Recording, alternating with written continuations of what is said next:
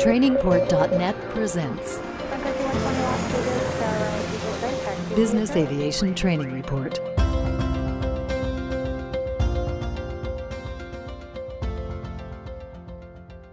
Hello and welcome to the Business Aviation Training Report. I'm your host, Brent Fishlock.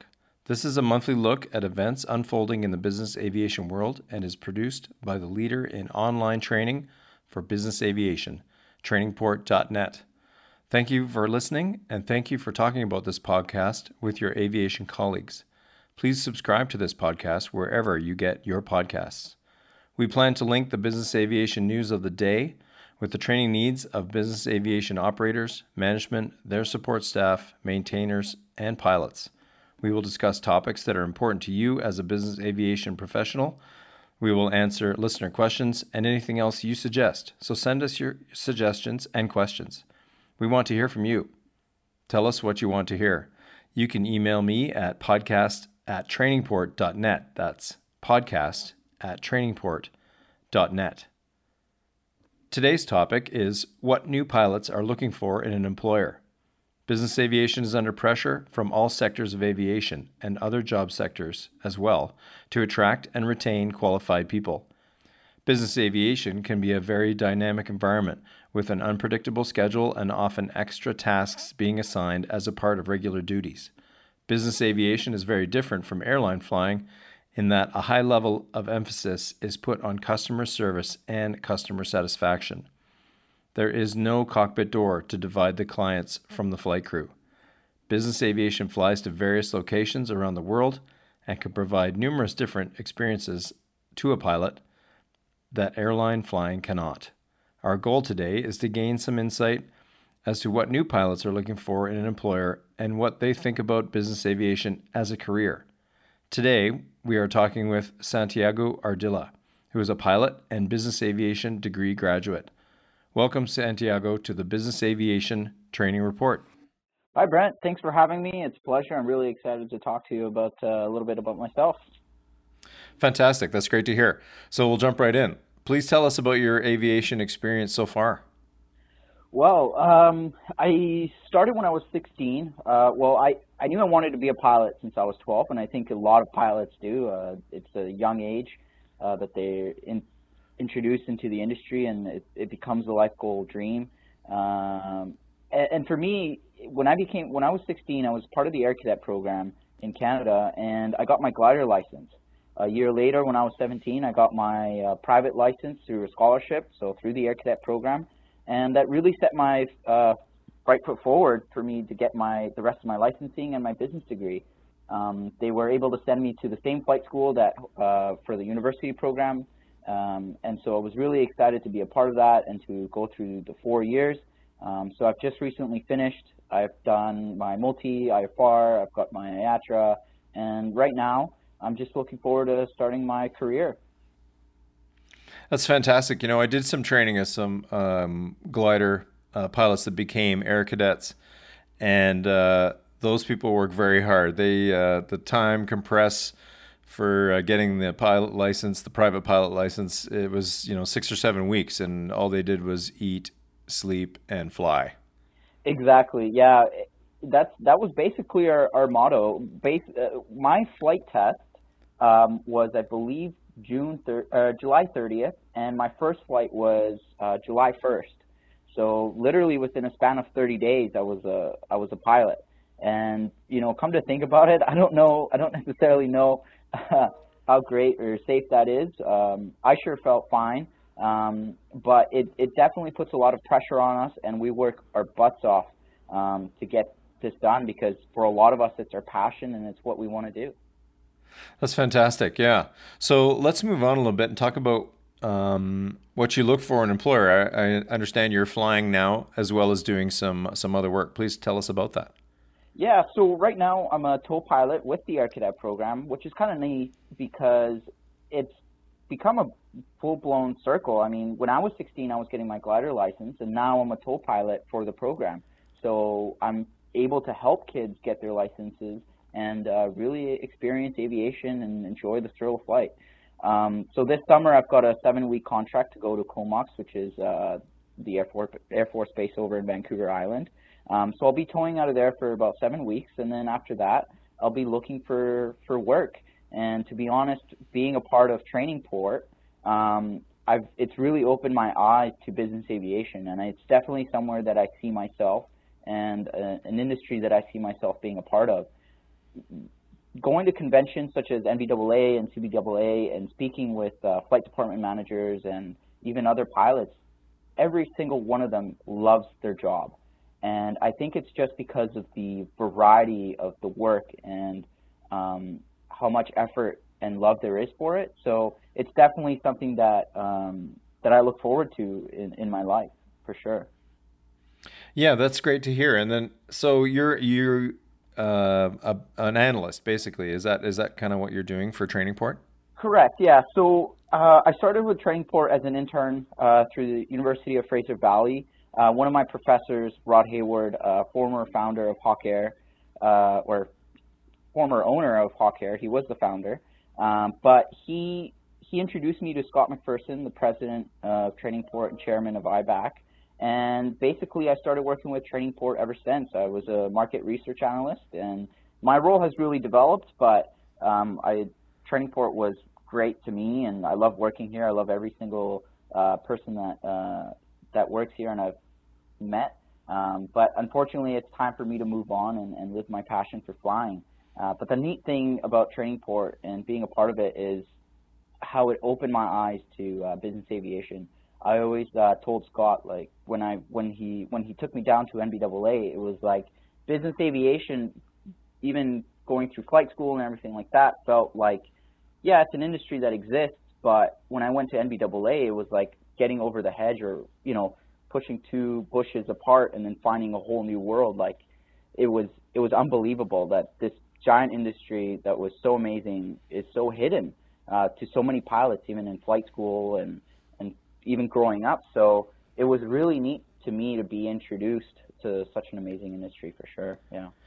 So as a as a um, an operator, or say a chief pilot that's listening to this podcast, how How do you think the they can get uh, in contact or talk to people that are getting their licenses, or maybe just have them, and are uh, how do how do those chief pilots attract people, uh, new pilots, to their uh, industry then, business aviation?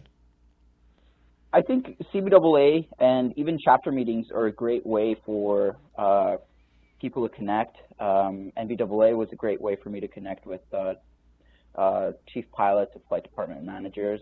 Um, I think it's a it's a big part of it. I I believe the last C B A A um, that was held in Abbotsford, uh, my flight school, some of the students actually attended, uh, which was kind of a neat experience. But even though that happened, I think there's a lot more of that could be happening, and interactions between uh, flight schools and flight departments. Um, or even business aviation industry. I feel that there is a lot of that in recruiting uh, centers such as uh, for the airline industry, such as Air Georgian, Jazz. They have these programs uh, to basically put pilots from a flight school and then lead them and mentor them into eventually flying for these companies.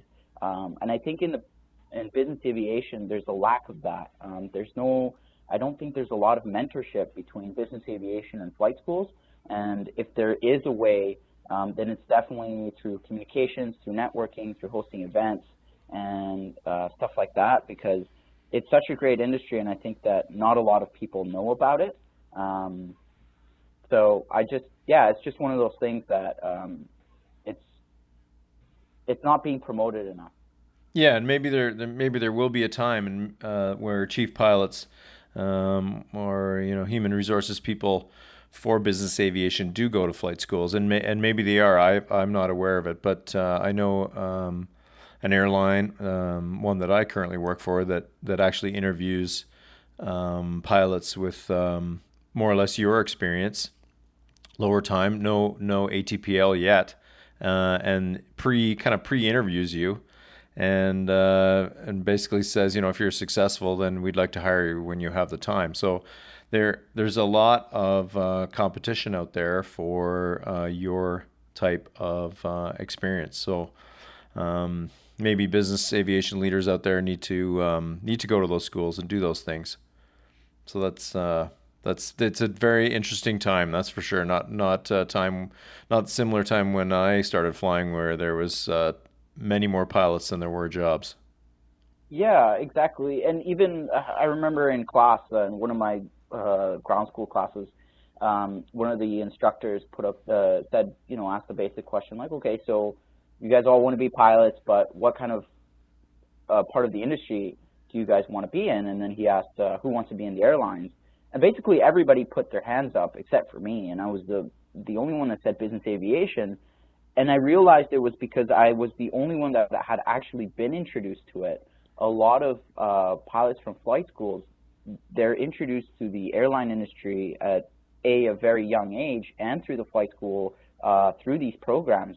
So I think there is a little bit of that lack of communication between the flight to, uh, business aviation and flight schools. Yeah, and then the other obvious one, of course, is that you fly on an airline, and when you go on your vacation, probably.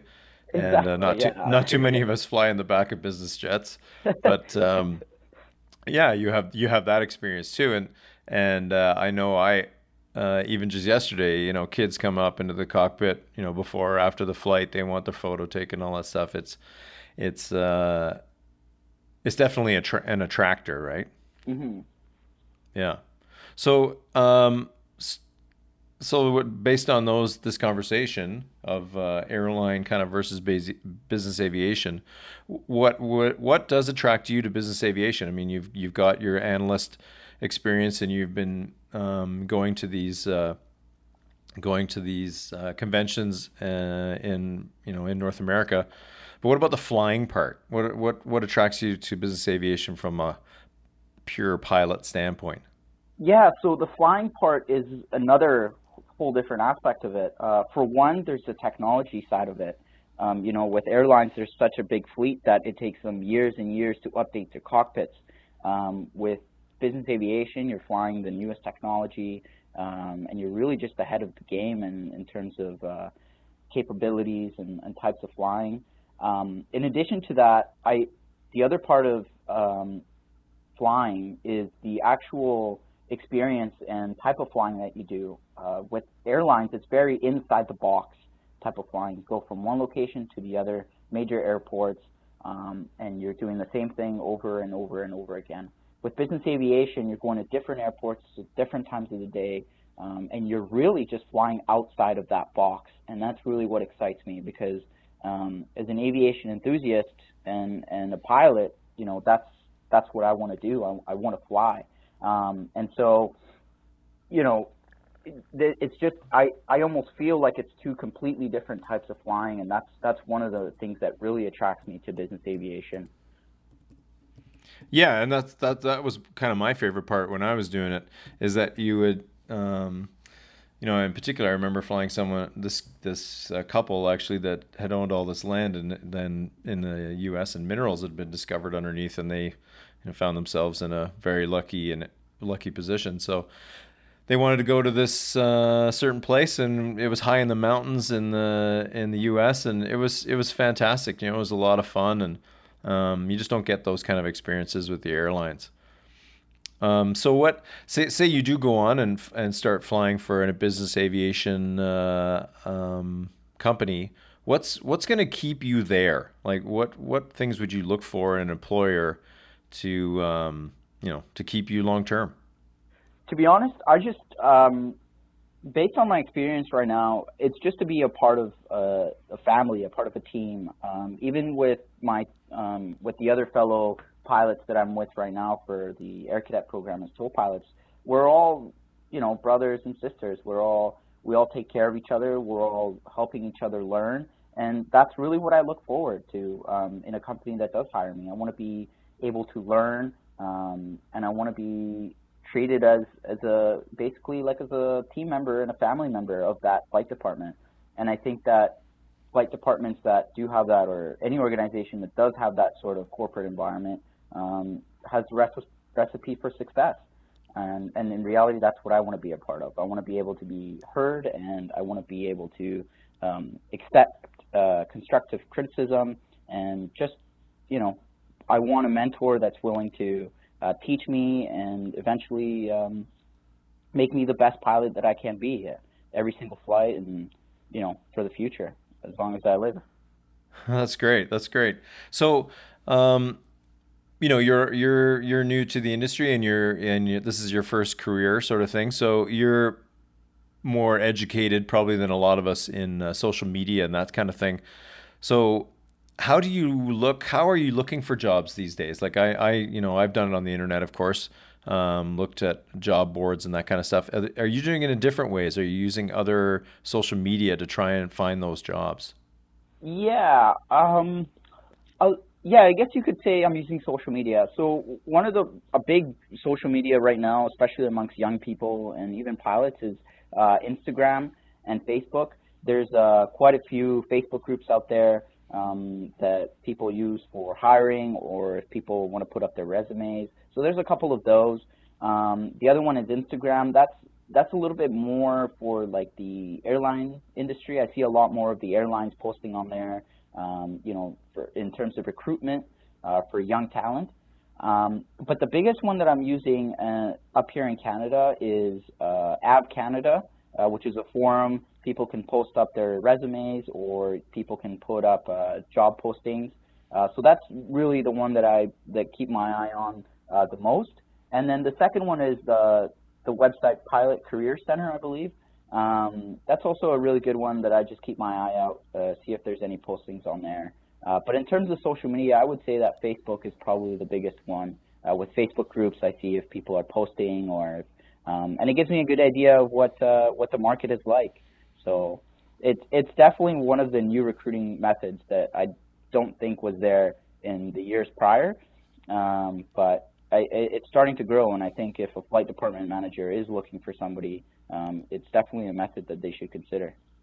Yeah, and if like uh, if you put your, I don't know if people do this, but maybe you put your resume up on, say, uh, um, a site like LinkedIn, then if people, if companies search business aviation, like the the phrase business aviation, then you you might pop up in that in that search. And I've been contacted, you know, by Um, even through my alma mater, which is a uh, university in Ontario, um, someone found me that way, and they're a recruiter in Asia. So it's the the connections now are just mind-boggling, and how um, uh, how quickly and easily you can find people if you set up your profile in a certain way.